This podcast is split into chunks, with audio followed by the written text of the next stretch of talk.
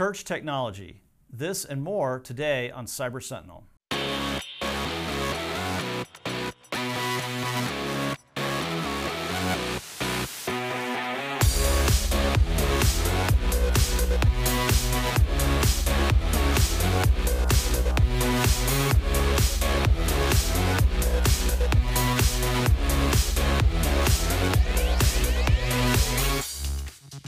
Hello, I'm Alan Adcock. I'm CEO of ASC Group. Uh, we're based here in Atlanta, Georgia, and this show is Cyber Sentinel, where we talk about your security issues. Let's get started. With the flood of data breaches in the news, I have church members asking about how our church protects their private data at the church. Where do I start? So the data breaches in the news are pretty continuous at this point. Um, this affects uh, both uh, nonprofit organizations as well as corporations and government offices. Um, so your church is not immune to these kind of data breaches. And when you at the first, uh, if the first thought is that you probably don't have data that cyber criminals are interested in, but when you start to think about it in detail, you really do. Um, any kind of credit card processing that you have on site um, is information that those cyber criminals would be after. Um, your donor rolls are super important to cyber criminals. They're always looking for information on net worth of individuals, assets, that kind of thing that your data uh, in those donor rolls will contain.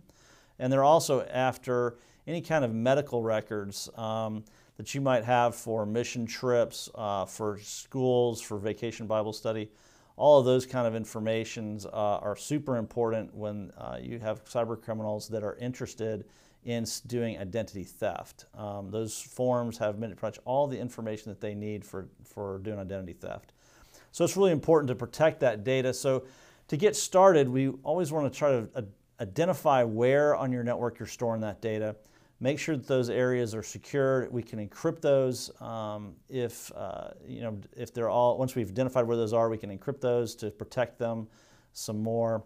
Um, and really, you need to, to sit down and, and go through with an IT professional what that network looks like and, and what you're currently doing to protect that as a, as a holistic network. Uh, once you've done that through a risk assessment, um, then they can help you put together a plan uh, and looking at the at the budgets, go through the plan, figure out how to invest um, in security for that network. Once you've kind of got that plan, the roadmap established, you can determine where a professional IT management company uh, can help you and where you can continue to use volunteer help uh, or, or parishioners um, to, to help support that IT infrastructure. But we want to have a plan first and foremost um, to secure all that network infrastructure and not do it piecemeal with, um, hey, we need a new thing here, we need a new thing there, I've got somebody who'll donate this, donate that. Uh, that's not going to get you a cohesive uh, network security plan in place. When I'm at church, I can't access certain websites and some programs run slow. Why don't they fix this? You know, everywhere we go nowadays, wireless access is um, pretty common. Uh, church is not uh, an exception to that. Uh, most churches now provide wireless access to the congregation. Um, if you think about it, though, this is a unique uh, situation that they have to deal with. Um, most of the week, that wireless network and the infrastructure at that church is lightly used, and then you have this one period on Sunday uh, or Saturday, depending on what the what the um, religion is, where uh, you have this large spike in users. Um, so when we deploy wireless networks, um, we want to make sure we are spending the church money wisely. We don't want to over provision if we can avoid it. Um, so we often will deploy with different technologies in place to help to mitigate that spike in traffic. Um, so when, a, when you can't get to certain websites on the church network uh, or certain sites seem slow, what's happening is that they are employing content filtering. So uh, on the firewall levels, we can turn on content filtering to filter based on the um, content of the data uh, that those websites present. So we don't, we definitely want to make sure that on a church network, we're not going to certain parts of the of the internet, the dark web, if you will. Uh, we want to make sure that stuff's all shut down.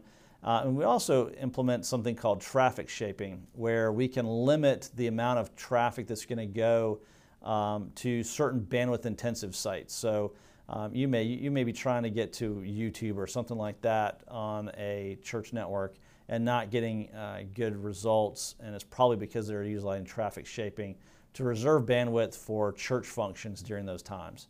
Um, this is very common, so don't consider it as being broken, consider it as being well managed on that wireless network. So again, if you need help setting that up, those technologies, um, we can certainly help with that. Um, but those are two areas which we definitely recommend um, in wireless infrastructure for churches. My church wants to be a Wi Fi hotspot as a means of community outreach related to the homework gap. What is this? This is a new uh, trend that's it's new to me as well, but uh, in Church Tech and some other publications, uh, this has been a growing topic of um, how do you how do you address kind of this homework gap uh, or the church becoming a, a, community hotspot, if you will. So the concept here is that uh, the church would open its doors um, during the week uh, when it's not necessarily heavily utilized.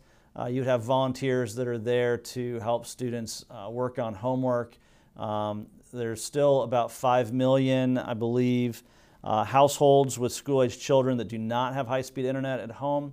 And this creates uh, issues now that schools are becoming more and more computerized in their assignments and the way that kids are supposed to turn in their homework uh, and complete those assignments. So, where do these kids go to um, complete those after school?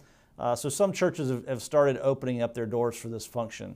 Um, really, what you need is you need a, a, set of volunteers who are willing to um, serve as, as mentors and, and to monitor that situation.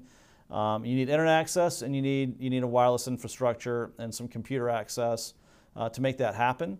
Um, Obviously, we want to continue to make sure that that is secured uh, Wi-Fi. So we want to make sure that the Wi-Fi is still protected by our content filters. Make sure that that Wi-Fi is uh, governed by uh, traffic shaping. And uh, during those sessions, um, you want to make sure that the, that network, that Wi-Fi that is available for this function is separate from your church operational network. So we don't want that to bleed over and don't want those, those students to have access to um, church functions for the staff, that kind of thing. So staff network's got all the finance, accounting, membership, all that. Has to be a separate network from what you're going to use for, um, for this function of the church hotspot. Um, some uh, locations, if it's in a, in a, densely populated area, we've seen uh, where there's been deployment of outdoor wireless. So we can now put wireless radios up that will broadcast out from the church, par- uh, church parking lot, from the church property into adjoining neighborhoods um, and have that available for people to log into. It's a form of outreach, and it also allows the church to, to use that through landing pages and things like that to um, advertise programming and things like that for that community uh, that's available to, to the families. So that's what that um, church as a hotspot movement is, and uh, we'll continue to see how that develops in the coming days. Well, that's all we have for today. Um, on this episode of Cyber Sentinel, we discussed church technologies. Um, if you have other questions you'd like to see us address on future episodes, uh, you can find us on social media at hashtag Cyber Sentinel. Uh, until next time, thank you very much.